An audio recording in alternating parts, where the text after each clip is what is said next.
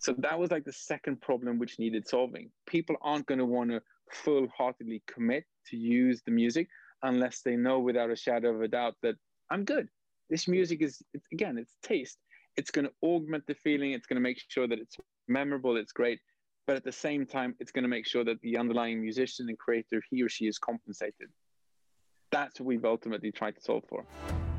It's easy to get lost in today's music industry with constantly changing technology and where anyone with a computer can release their own music. But I'm going to share with you why this is the best time to be an independent musician and it's only getting better. If you have high quality music, but you just don't know the best way to promote yourself so that you can reach the right people and generate a sustainable income with your music, we're going to show you the best strategies that we're using right now to reach millions of new listeners every month without spending 10 hours a day on social media. We're creating a revolution in today's music industry, and this is your invitation to join me. I'm your host, Michael Walker. All right, so I'm super excited to be here today with Oscar Höglund. He's the co founder and CEO of Epidemic Sound. They're a music company that produces music for online creators. They get between 40 to 50 billion with a B plays per month. And literally, I just I'm talking to him right now after they just raised 450 million dollars at a 1.4 billion dollar valuation. So it's like when you go from like M to to B for billions, I feel like that's just um, the amount of impact that that involves is incredible. And I love the way that you described it too. I was like, when we first hopped on this call, I'm like, yo, that's a lot of moolah. It's like a lot of impact that you can make. And he's like, yes, a lot of music like yeah that's that's incredible and i you know i know we talked about like your vision and the mission behind what drives you guys and soundtracking the internet so i'm really really excited to be able to dig in today and talk through epidemic sound what you guys offer and why it's an opportunity for musicians who might be listening to this right now so Oscar, uh, I know you've had your hands full and you've had a very, very busy, uh, you know, weeks and months and you know years leading up to this moment. So thank you so much for taking the time to to be here today. Thank you for having me. It's my pleasure. Uh, I've been looking forward to this. So let's kick things off. Heck yeah. So I'd love to start off just by hearing a little bit about uh, more about your story and how you got to this point. You know, starting Epidemic Sound, and uh, for anyone who's listening to this right now, as like a as an introduction. Cool. So let's take a step back in time because um, we kicked things off almost 12 years ago And people are typically a bit surprised by that because we've been around for a long time, but we haven't really made such a huge fuss about ourselves. I'd argue maybe it's only recently that we're starting to pop up on people's radar. And you alluded to it in the offset, but maybe the announcement uh, last week also is going to help change that a little bit. But we came from very humble beginnings, but I would argue that we always were driven by big ideas. So there was this big audacious goal that we set ourselves many, many years ago. But I think before diving into that, I think it's fair to say that we stumbled upon what we then eventually decided to do by coming across two problems that needed solving. So 12 years ago, I found myself together with one of my co-founders, Zach. We were in TV production, and so we were making TV shows, and sometimes successfully, sometimes not so much. But we did shows that traveled across the world, and adding music was obviously uh, supposed to be one of the high points because content without music is a bit like food without taste. Doesn't sort of pack a punch.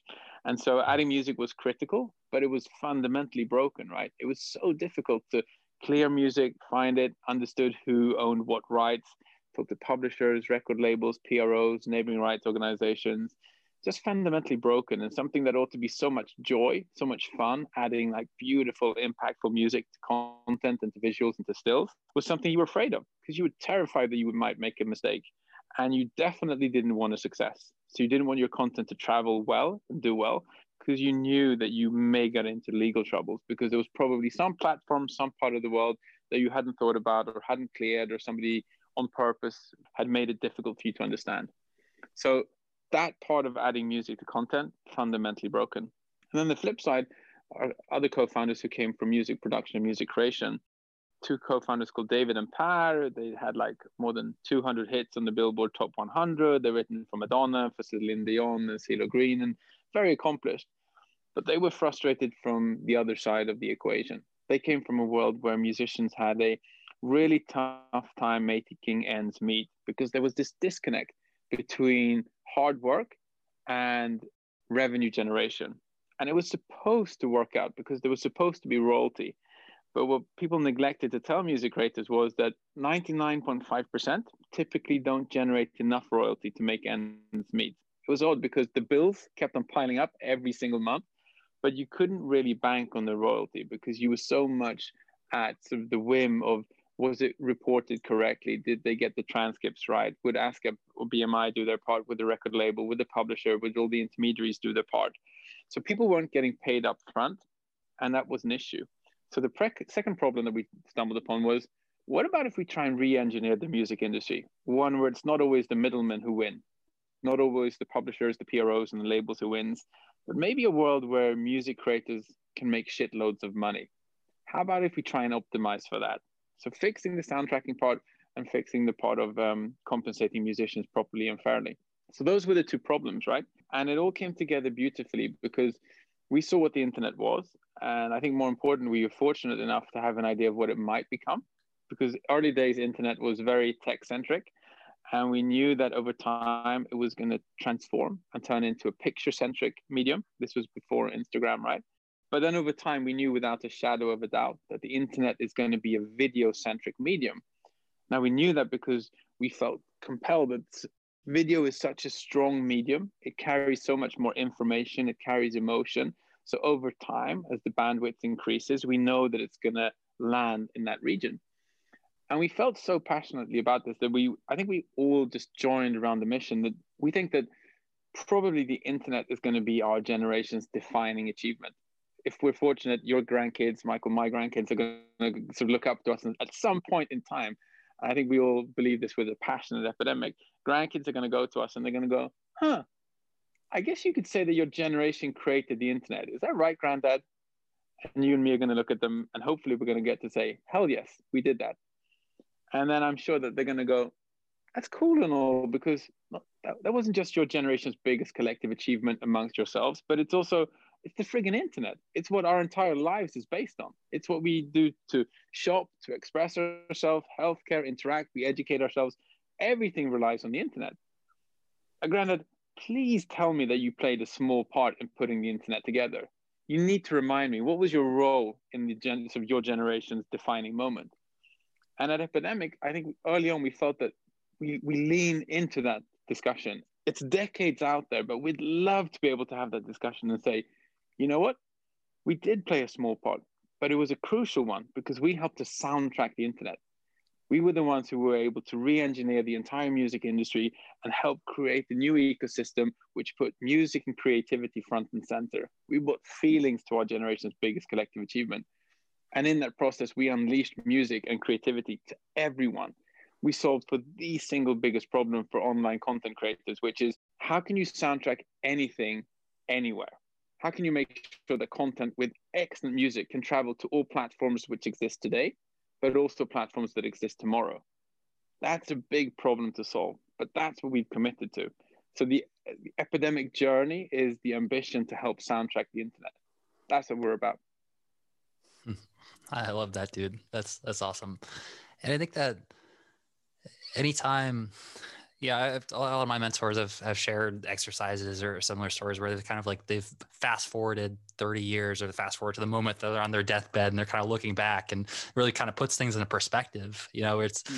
it's like, oh man, like, you know, there's so many little things I was worried about, but I, I love that you guys are able to have that insight um, up front and have this huge vision to be able to you know literally impact impact the state of the world and and the music industry specifically yeah i think there's a lot of people who are going to be listening to this from the perspective of a musician and an artist and a, and a creator who you know one of the biggest problems that you talked about addressing was sort of this broken lottery where very very very few artists are able to be successful and sustain themselves. And you know but you know there are a few who it's like they get like they happen to break big and they're just huge massive um, and being able to kind of fix that issue and make it easier and make it em- empower musicians to be able to sustain themselves to do the thing that they are most passionate about and be able to share that and make an impact with it. So i'm, I'm curious to hear specifically like with um, what you guys offer what exactly is what is the model for artists and um, how does that compare to like what's available nowadays? Yeah. So let's just do a really a quick rundown. So we offer a subscription. So the vast majority of our paying customers, we call them storytellers, and we count them in the millions. And they're anything from my 12 year old nephew who uses access to the catalog that we provide and they soundtrack their Instagram posts, random ad hoc, one viewer, two viewers, five viewers, small creators. And then they carry on all the way up to Netflix, who has a subscription with us, and they use our music to soundtrack their shows like Narcos or something like that.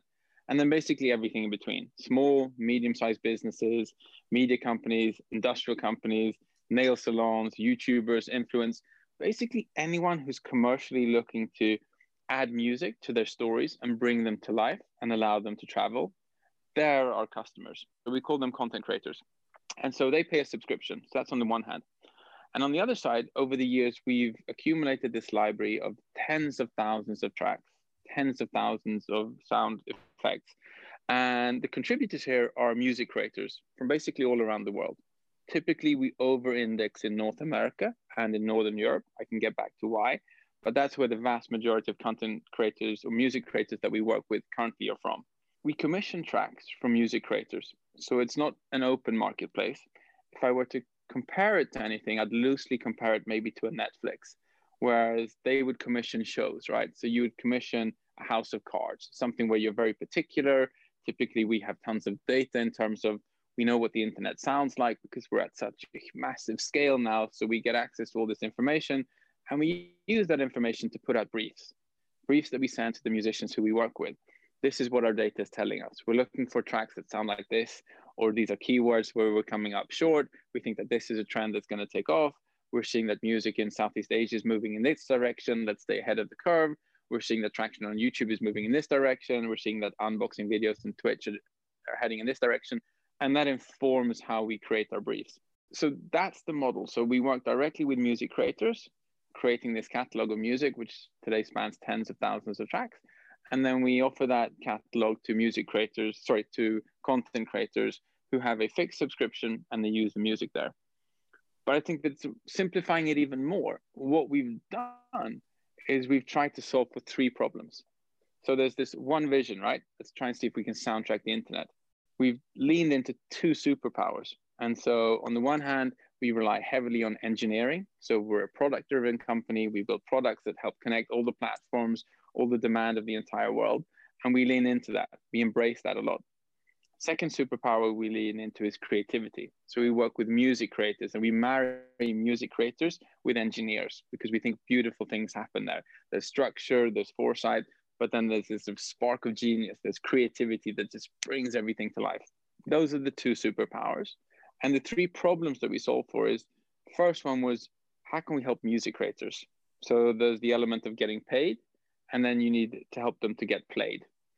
And in terms of getting paid, we've come up with a model which we think is fairly unique. Uh, we're careful not to contrast it too much with the traditional music industry because we have no we have no interest in bad mouthing labels or publishers or PRO, neighboring rights organization per se.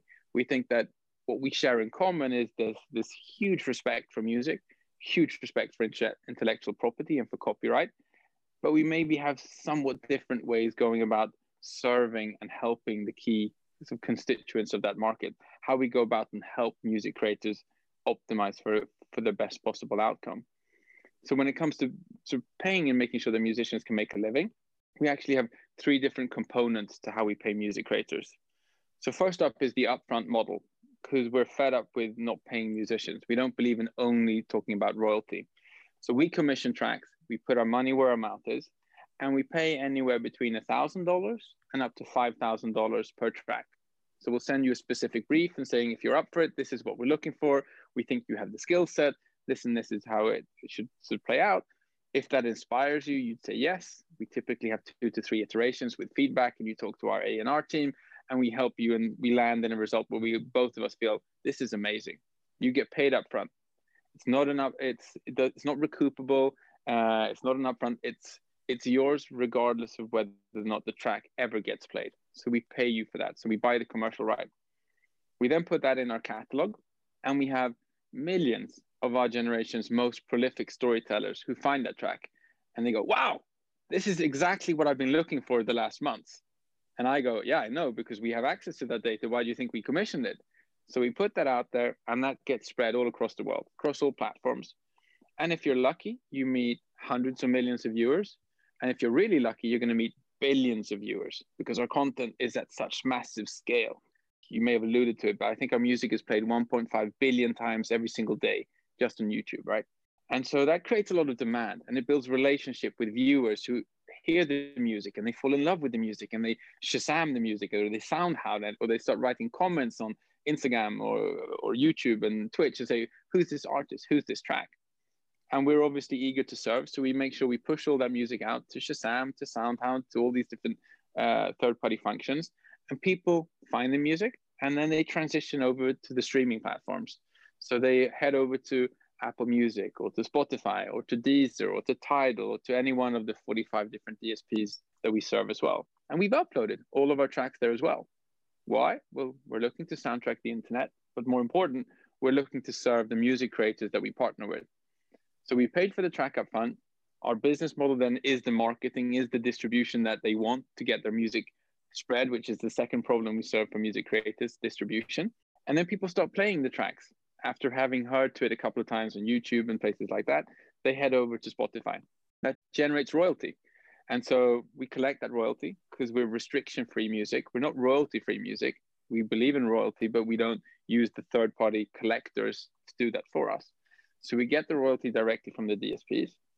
And then we took a long, hard think about how do we want to distribute this amongst music creators? We paid up front for the track, we commissioned it, but we fundamentally want to help music creators. What would be the fair thing to do? how will we guess that we pay up front in full, but let's split all the revenue we generate from royalty 50 50, like a true partnership. We commission it, we market it, but we want to do this together with music creators. Remember, we have this picture of talking with future generations and how we help musicians. And so that's an uncapped upside. And so we collect all this royalty and we start paying it out to musicians. When word spread that that was happening, I think the amount of people who applied to work for us went up by a hundred x people just went crazy because there was suddenly this engine that started to work and really distribute well. So we started to generate millions of dollars from the different DSPs and we paid out millions of dollars to music creators.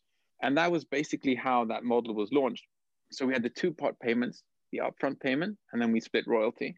And what we just released now recently is we have something we call the soundtrack bonus because in parallel, we're seeing our music is, is created, it's built, and it's optimized to help soundtrack the internet. So obviously, we're keen to make sure that we're feedbacking to music creators what's landing well with our content creators.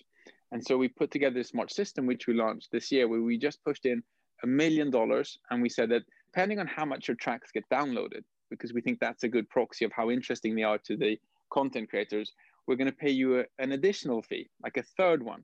So upfront royalty but then depending on how large percentage of downloads your music accounts for, we're going to pay you additional money from the million dollar pool. And this is the first year we launched the million dollar pool, and we're anticipating that it's going to go down well and that we can increase that as well. So we created, I think I'm going to stop there because that's an important sort of first question we solved for. How can we make sure that we can market artists and pay them fairly? This is our version of what we think that believes in. This is how we think that as that scales, we're seeing that artists and music creators in the US on average, they make about $20,000 per year. And I think we're currently paying out on average about um, $35,000 per year. So we're almost like 100% up from the average. And this is our average. Top earners obviously make, make way, way more. But I'm just going to pause there for a while and see if, if you have any questions. Hmm. It's fascinating, dude. It's really, really cool. I mean, what a, it's like a pretty big revolution in terms of like just like the model uh, for creators and a really, really interesting. And I mean, a couple of questions came up. One was kind of around the production of the music and, you know, are the, are the creators, are they like producing their own music or is there like a team that kind of helps them to create the songs? And then I would also, I, I, think um, well, one thing I'd like to dig into is you know kind of the the the pros and cons, right? I think that uh, that you mentioned that there that there's like some like controversy and there's probably some objections that certain people have. So I, I'd love to have uh, to hear from you, kind of your your take on on some of the the pros and cons of of this model um, and what some of the objections are that people might bring up. You bet. So should we start with the first first question maybe? So in terms of music creation, what's the process? Yeah, exactly. Yep. Cool. So I'd say that I don't have the latest numbers, but I think that we get it's fair to say that we get thousands and thousands of applications every year. And like I said, we're not an open marketplace. It's not a free for all where everyone uploads and we'll see what sticks. It's a much more curated uh, platform that we bring to the table. So people apply, everyone gets an individual response, and we listen to everyone and we feedback. And if we feel that the content creator has a unique sound, a unique voice, a unique, a unique skill set, something that we are excited about, we'd double click and would lean in. What we're not looking for is the traditional hits we're not in the business of trying to levitate everyone towards a sound to find the next Drake, because I want to be super clear. We think that record labels and publishers fill like a very important role in the ecosystem. And I'm sure that for some artists, especially the ones who have already made it and who are more accomplished, who want to go from semi famous to humongously famous, that's a great route. But for people who are either earlier in their career or maybe more niche, they don't have a sound which is as commonly uh, asked for as everyone else. I think we're the perfect alternative because if you think about it, we're trying to soundtrack the internet. And if the internet is a place where everything sounds the same, we're doing our future grandkids a disservice. So we're not really helping out. So every story is more or less unique and they're looking for a unique sound. So our job is to try and throw content creators into the deepest, darkest corners of our catalog, connecting them with tracks that nobody has ever played because this is a unique frigging documentary about the planet Saturn. And so that needs a specific soundtrack as opposed to we had a great night out. What was the name of that track we heard in that club in Ohio or whatever it might have been, right?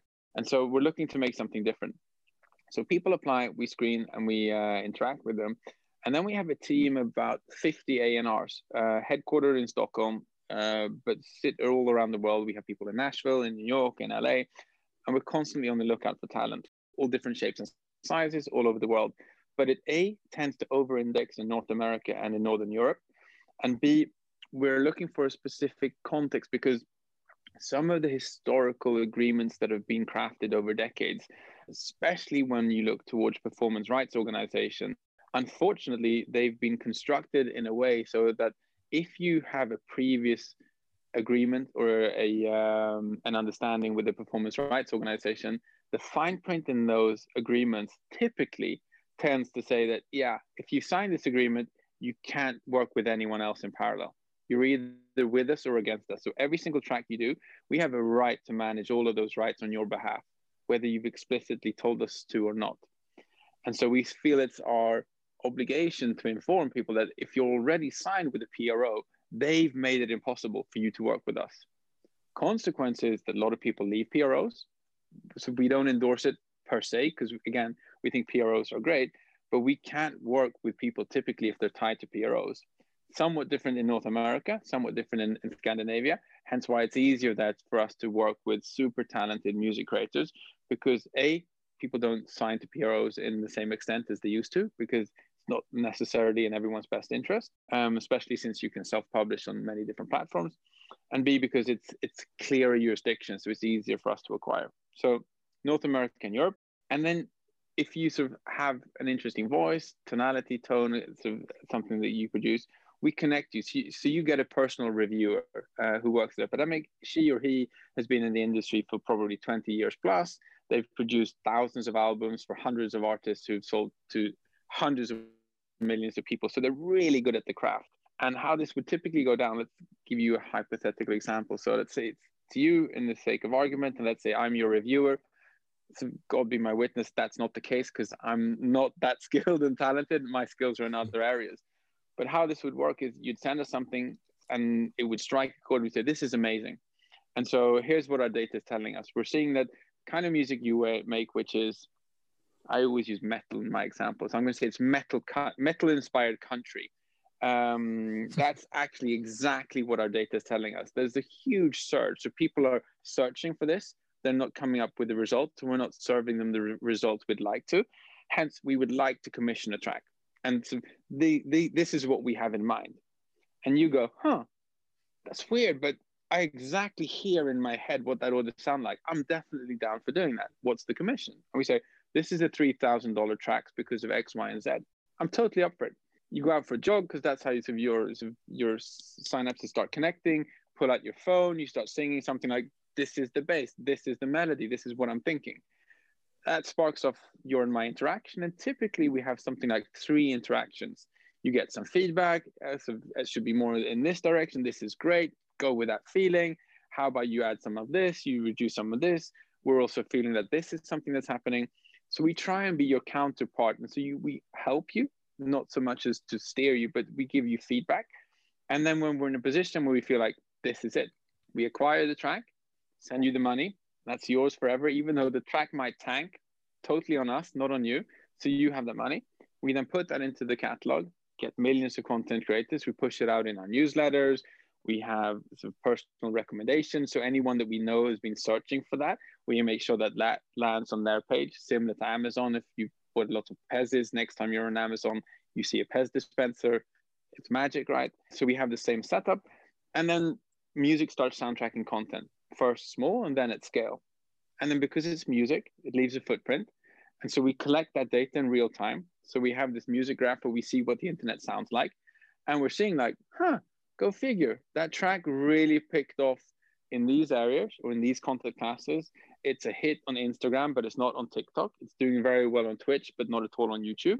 It's doing well in non-English speaking language. It's doing really well in Korea, for example. So we might come back to you and said, you know, those two tracks we commissioned, one didn't fly at all, but the second one, so country metal, it was great. It was actually huge in South Korea. So we're thinking about maybe pairing you up with this vocalist who could do some Korean growling or some, some kind of vocals on top of this because we think that would be super cool. Would you be up for doing something like that? Odds are you might go, yeah, no, not really. Or you say, that's so cool. I'd love to experiment and see what that would sound like. And away we go. So it's this ongoing iterative process where we, we release stuff and immediately, because we're a one-stop shop, we have access to all these content creators and all these billions of viewers, we get immediate feedback it's added to this playlist. It's been liked here. It's, it's added. So, so we can follow the algorithms and they can inform us. And so it's almost as though we're trying to supercharge musicians with access to data. So instead of being intimidating, instead of being this black box, we're trying to turn data into this creative help, which hopefully inspires, narrows creativity down, but obviously supercharges you to sort of, this is what we're looking for now and this is a hypothetical brief, right? So we have on any given week in any given month, we have hundreds, if not thousands, of different briefs because people are looking for different things all the time. And odds are that the different things we're looking for is something that you might be really good at. So that's, I think, why we're so well suited to help the long tail. The superstars already have their ecosystem, they have their echo chambers. That's not what we're about. We're about the 99%, helping them hone in on their skill their voice, their craft, and then supercharging that through data distribution and monetization. That's so awesome. I, I love that. Um, it sounds like like a key part of your business model is really like the data collection that you have from the the point of figuring out where's the biggest need in the market right now. Like what what are people looking for music for, and being able to to work with artists to be able to to create that. To clarify, so it sounds like a lot of the creative process is they really get this like this guidance and they get to collaborate with you know really experienced uh, music creators to be able to go back and forth and that's that in itself is so so valuable. But it also it sounds like you you guys are very curated and very selective with who you work with and so right now i'm, I'm thinking on behalf of someone who might be like listening to this right now in what you guys are looking for someone who would just be like the perfect fit as an artist to join your catalog um, it sounds like probably it would be someone who does have a lot of experience either like producing themselves or at least having like a like a contact or someone within the band that like produces their own music as well. Or do you guys work to kind of connect people with producers and like the mixing engineers? Or like how, how does that process work? So i would split that into two different sort of subsets of questions. So the first one which i think is the more obvious one is do we connect people? And so that you don't have to be this rent Renaissance individual who masters everything? And the answer is yes. Historically, we didn't because we were more bootstrapped and tied for cash. And so we had to work with people who could be more of a one stop shop. Fortunately for us and for future generations, we're past that point. So we're more than happy to connect people uh, with one another so they can collaborate. So you can add your skill set to a specific track or a genre or something that we might would like you to work on on a project. So that's the first part of the question.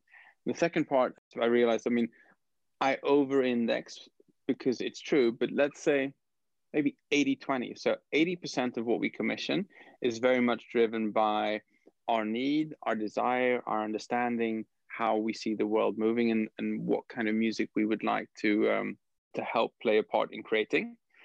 But then there's always the 20%, which is we're constantly blown away by people who say, Look, I have this idea. It's not driven by data. This is me. Have a listen. And we go, Holy shit, let's not mess around with perfection. This is amazing. We would love to push it out. There isn't a specific need for it, but we think this is amazing. So it's going to create demand in its own right. And it happens on a daily basis. We are constantly releasing stuff that is just, I can't explain. It's goosebumps. You hear something and you, you just immediately know that, wow, this packs a punch. It hits me in a place where I can't even explain where it is. And that's magical. So we definitely do both. But I want to be clear about sort of setting people's and your listeners' expectations. Initially, we over index in if it's somebody who's willing to to take on feedback, to work with people who are like really experienced, who can get energy and be encouraged by co-producing with someone else. That's I think where we typically start. Then the other stuff happens. And in some cases you can dive directly into that. But that's more of an exception. We're more looking with people who are very keen in their mindsets of I want to learn. I know my craft, but there's always more. I want to work with other people. I want challenges. I want to push my limits creatively and see where that takes me. That's like the balance we're trying to strike. Hey, it's Jared here. I'm the co producer of the Modern Musician podcast, and I wanted to jump in real quick and say thank you so much for being a listener of the show. We hope you really love the content and all the wisdom from our guests every week. We're still a new podcast, but we've so far had on 25 of the world's top music industry experts, and we just hit over 20,000 downloads. None of this could be possible without you, and we can't wait to show you what we have next. And speaking of amazing things we have in store for you, the Modern Musician team has geared up to announce the launch of something so valuable and honestly really needed for all of us artists. We're calling it Music Mentor, and it's basically this podcast on steroids. It's going to be so valuable if you're trying to grow as an artist and make an income, but you don't have a thriving network or know the exact steps on how to make the biggest amount of progress in the shortest amount of time. If you want to learn more about Music Mentor, what it is, and how it can help you build a sustainable music business, go to the link in the description of this episode and sign up because Michael Walker is going to be doing a live free training about how to take away the overwhelm that we all feel from wearing a ton of different hats and sifting through all the information out there, and how you can get real results and make a difference and an income much quicker. From the Modern Musician team, my co producer Ari, and our founder Michael Walker, Thank you so much for listening. Now back to the podcast.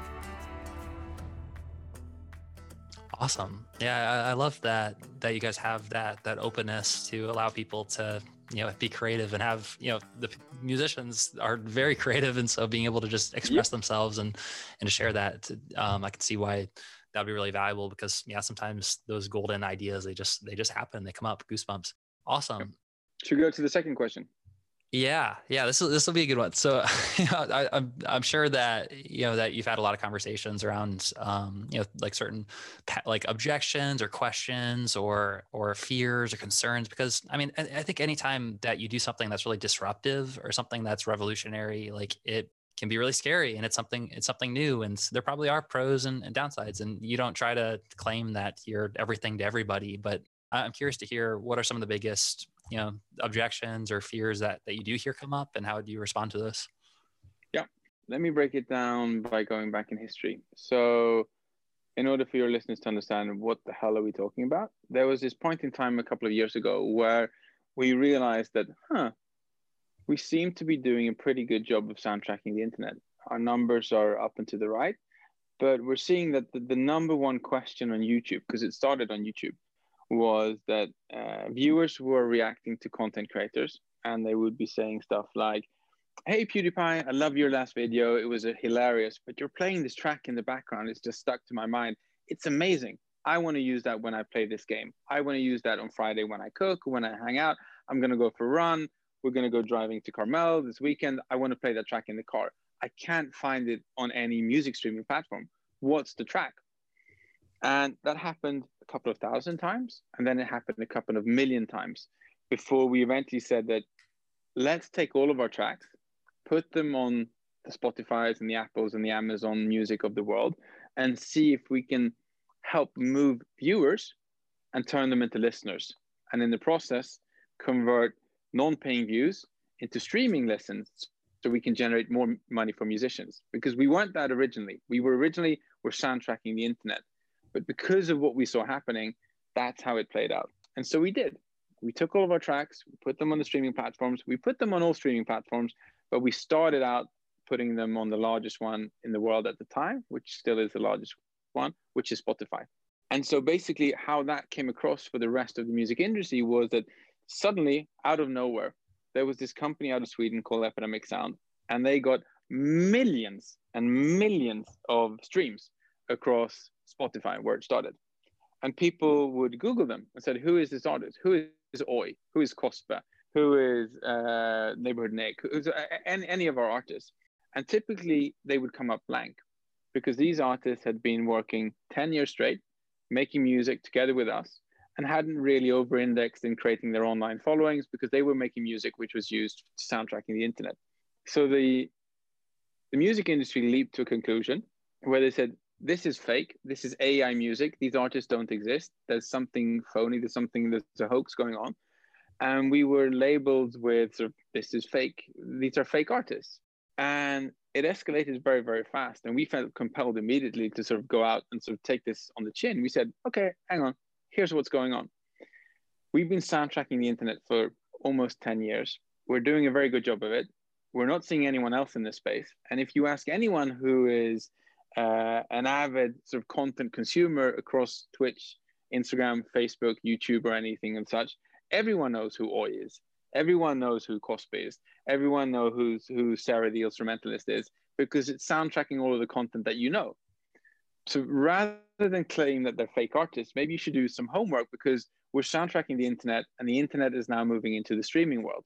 So eventually, when that sort of trickled down, so people piped down because they realized that, ah, all this music does exist. It's just that I haven't been privy to it because I haven't been paying attention to online culture. I've been more focused on the traditional music side of things. So that first died down.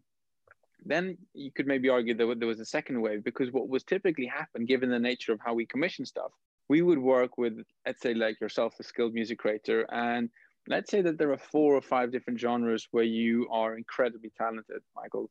And so one would be EDM, another one would be more rock. You love your country stuff, which is what you're passionate. That's your artistic expression. The other ones just cater to your skill set that you're very good at writing for those different genres. So typically, what would happen over time would be that I want to put my own name on my country stuff because that's where I want to over index. I'm a country person at heart. I can do EDM, but I do that on, under a separate project, a separate name. A bit like, I don't know, Pharrell would do something under N.E.R.D, something under Pharrell, something under something else, depending on who he or she is working with. There are different project names that you want to use because it's a wildly different genre or a wildly different taste, or it's something where you're experimenting, where we're asking you to push your limits. So our music creators would work with sort of a couple of different projects at any given time then that needed explaining because there could be different names tied to different projects it was always the case that so we would listen to what the music creator wanted to do because sometimes he or she wanted to have their name on everything and other times they felt that no hang on i now have millions of listeners across apple music every single month if i release something now which is not country it's so I've been persuaded to try this sort of metal country, which I'm not convinced is sort of where I want to go. I'm not going to release that and just say, I've had a stroke. This is me playing my normal tracks. I want to do that in a different context because I want to experiment. I, I want to see where this takes me. So I'd say that, that was maybe the second wave that we had to educate people. This is what's going on. I would argue it's similar to um, to an actor. I mean, I think Daniel Craig is a great actor. Sometimes he plays Bond, but sometimes he plays someone else. I'm t- I'm adult enough to understand that he's an actor. That's his craft, and he can do comedies. He can do action. He can do whatever he wants to do. One person plays different roles, and that doesn't make him less believable as a James Bond. It makes him more versatile as an actor. Probably gives him a richer sense of accomplishment, and he gets to try more stuff. But we don't see why music creators should be any different. You shouldn't be tied into a specific genre. If you want to have multiple different projects, that's your prerogative. But that was again wildly disruptive and a bit uh, sort of unheard of. So that was the second big argument that we had to take and educate people. This is how we view the world. You don't have to agree with it, but this is this is how our content and our music creators are communicating, saying that this is how we want to um, express ourselves. And then I'd say the third one was maybe more fundamental. And the third one dates back further in time, but I think it goes to when we launched. I would argue that there was a um, there was an understanding or there was a belief that in order to optimize for the best possible outcome as a music creator, you had to own your rights. There was something sacred about owning your rights. And we took a long, hard think about this 12 years ago, and we came to the following concu- conclusion where we said that we think that the underlying reason why artists want to own their rights is because they want to optimize for two things. They want to optimize for as much distribution as possible, and there's an assumption that owning rights will give you that. And the second one is monetization. They want to make sure that I, I don't get cheated, that I get my fair share and I make as much money as possible.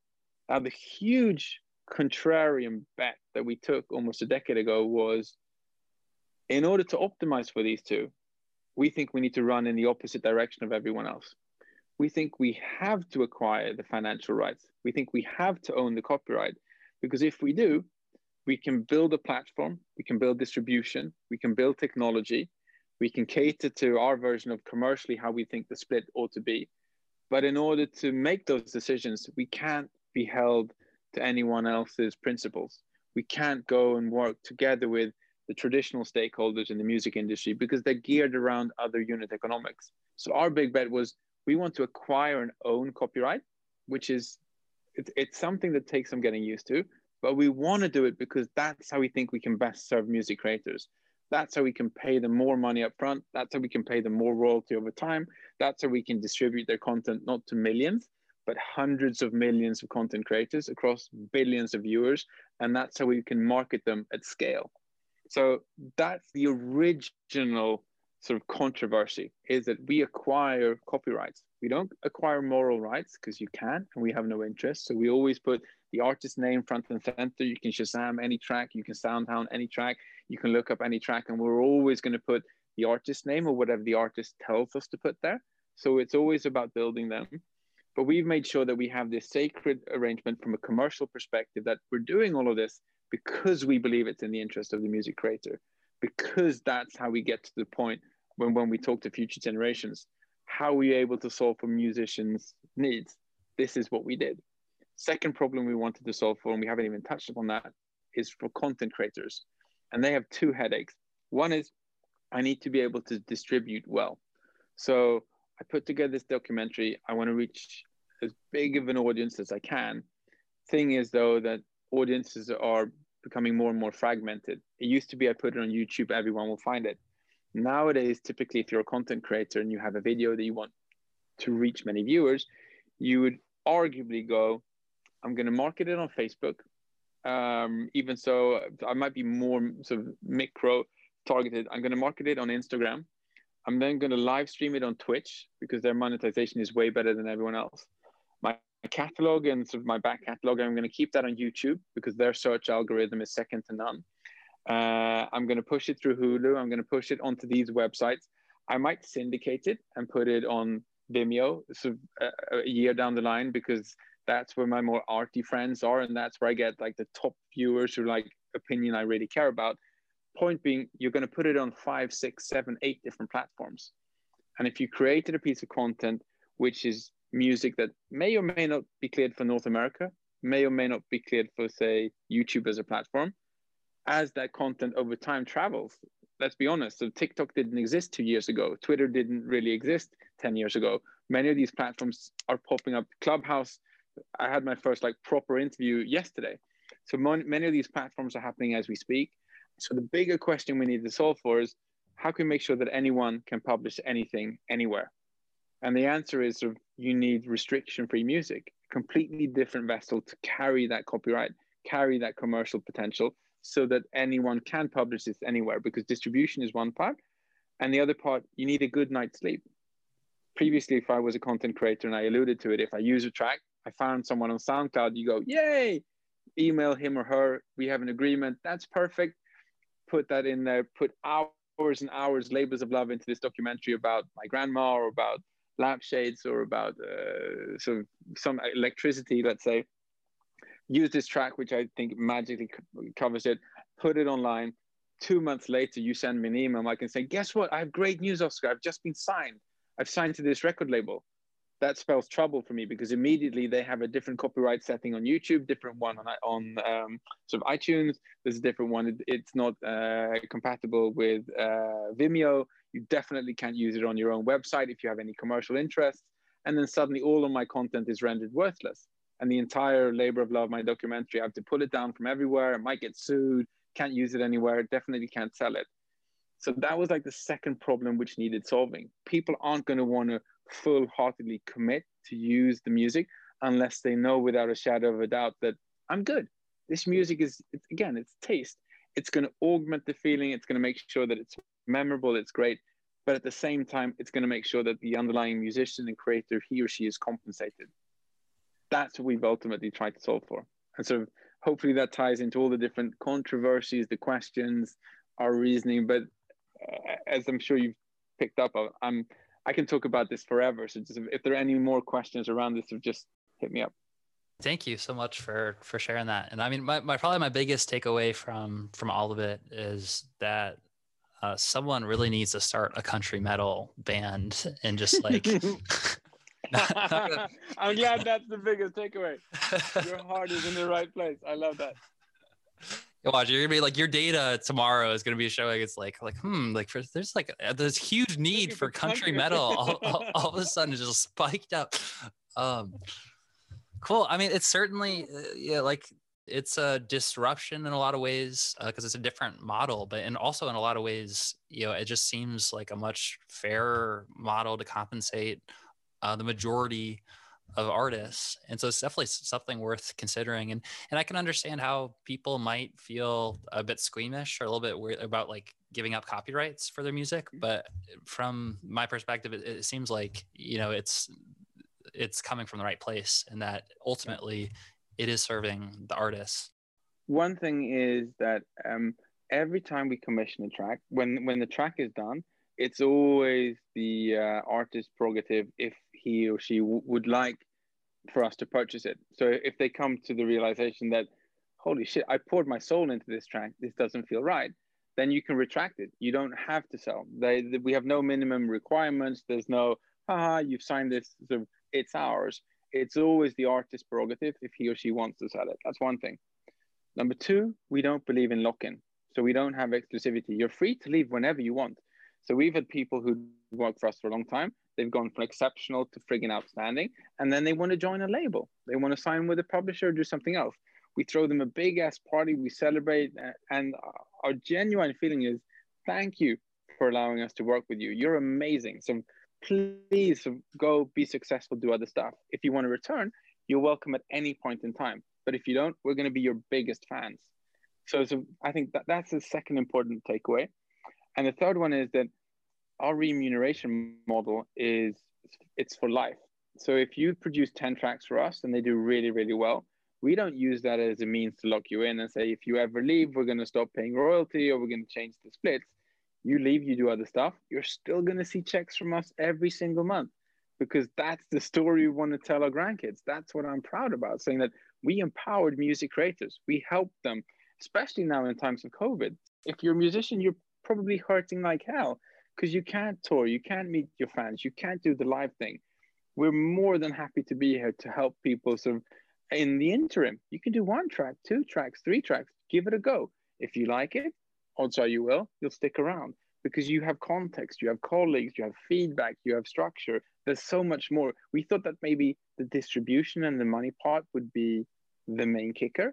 And I'm not going to lie, it's a huge kicker but the fact that you have colleagues, people to talk to, to your previous point, somebody can help usher, challenge, encourage you. Being a creator is it's difficult stuff, right? You're alone with your demons and and you want to commit and produce, but if you don't have somebody to hold your hand or intellectually uh, sort of help you or challenge you or push you, it's hard because it can be a very dark and lonely place. So I'd say all of those things combined, we want to offer something that gives. It doesn't take, it gives. And you can choose to do it and you can choose not to do it. I think so that's how we see it. And I think it very much comes down to how you think about the creative process. We don't believe in locking people in. If, if we're allowed to participate in people's creative journey for just a short period of time, we're super humbled. We're really excited about that. But it always comes down to the, of the respect for the creative process and for creating music. That's that's that's what's at the core of what we do. It doesn't matter how much data, how much insight, how much distribution. If we don't revere that process, if we don't fully understand it and build around it and work around that, then we would be fun. We, we wouldn't be where we are today. We wouldn't be the company soundtracking the internet, and we wouldn't be in a position where you and I can have this discussion. Mm, awesome. I, I really appreciate you clarifying that. And that, yeah, that's, that's amazing. That's certainly, that, that feels, feels really good that you guys operate in that way and that it sounds like it is uh, very open and um, you know people are, are free to, to come and to leave and and it's not like they're like locked in for for life or anything like that. So last question. So i guess I, to wrap up here first of all, thanks again so much. This has been awesome having this conversation, and congratulations on your success. Uh, it's both recent and um, you know what you've been building up over this time, and over the next you know 10, 20, 50, 100 years, and you're talking to your grandkids. I, I'm looking forward to uh, hearing about that conversation you have about um, you know being able to to make that kind of impact. But for anyone who's listening to this right now who is is like, wow, like this sounds like a great opportunity. I'm, I'm wondering if I might be a right fit or like what, what that process looks like. And obviously, you know, this is probably something that, that changes um, changes over time based on the uh, on the needs or based on just like where where things are at. But what would you say right now for anyone listening to this? Like, what would you say makes someone the prime candidate who's like the perfect fit for what you guys are looking for as a partner? And if someone thinks that they are that that right fit, then how can they reach out? Okay, so super easy, right? So number one is I would uh, encourage and invite anyone to go to epidemicsound.com. At the bottom, you'll find four artists. That's step number one. Step number two, don't take my word for it. Instead, dive down on our website, but more important, Google. Google the shit out of us and see what other people have to say about us.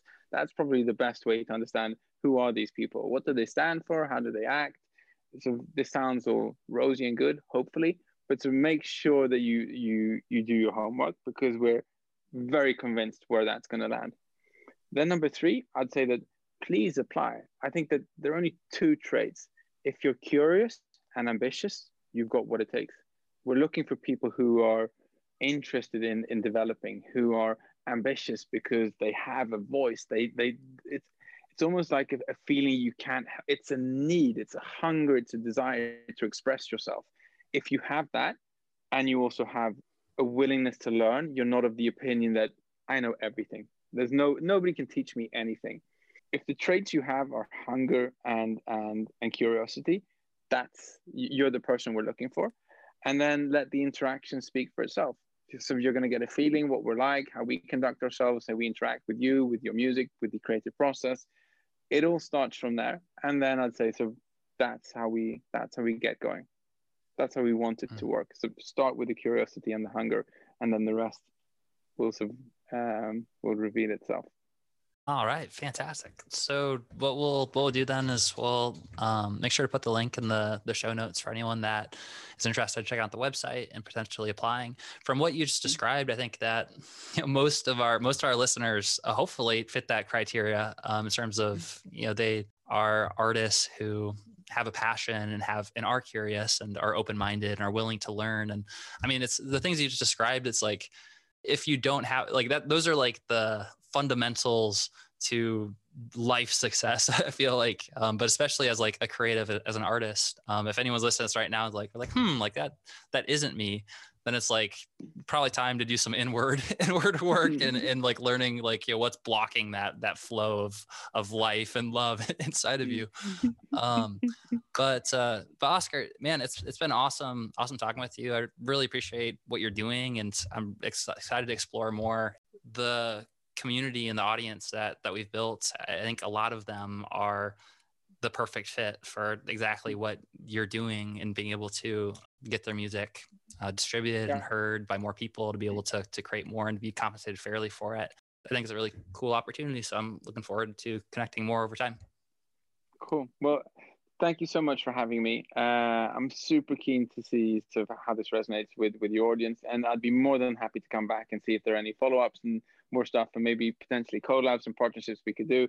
I'd be thrilled if uh, we could uh, have a call sometime soon, and I could share with you that these artists reached out. This is the product. This is what we're doing, and we can start and we can listen to some music. Who knows? There may be some metal country in there. the metal country. If anyone is listening to this right now, you know your your one ticket to lifelong successes on the backs of metal country. Awesome. Cool. Right. Have a good one, man. Yep, Take care. Too. Hey, it's Michael here. I hope that you got a ton of value out of this episode. Make sure to check out the show notes to learn more about our guest today. And if you want to support the podcast, then there's a few ways to help us grow. First, if you hit subscribe, then that'll make sure you don't miss a new episode. Secondly, if you share it with your friends or on your social media, tag us. That, that really helps us out. And third, uh, best of all, if you leave us an honest review, it's going to help us reach more musicians like you who want to take their music careers to the next level. The time to be a modern musician is now, and I look forward to seeing you on our next episode.